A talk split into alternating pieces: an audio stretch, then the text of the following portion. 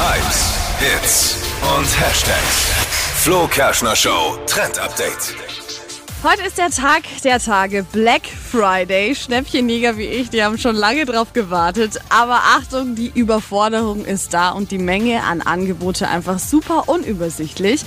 Und dafür gibt's jetzt Hilfe, nämlich die Black Friday App. Davon gibt's einige verschiedene in den App Stores und die haben aber alle das gleiche Ziel, nämlich euch die besten Angebote auf einen Blick zeigen. Also man kann da dann immer auswählen, welche Kategorie man braucht, welches Teil genau und dann werden einem eben die besten Angebote raus rausgefiltert. Aber Achtung, beim Black Friday trotzdem immer vergleichen. Da der Tag ja so gehypt ist, kann es sein, dass man auf das ein oder andere Fettnäpfchen mit reintritt. Also passt da auf, vergleicht alles, damit ihr auch wirklich einen Schnapper macht. Black Friday heute. Schon praktisch, wenn man Homeoffice hat. Ne? Voll.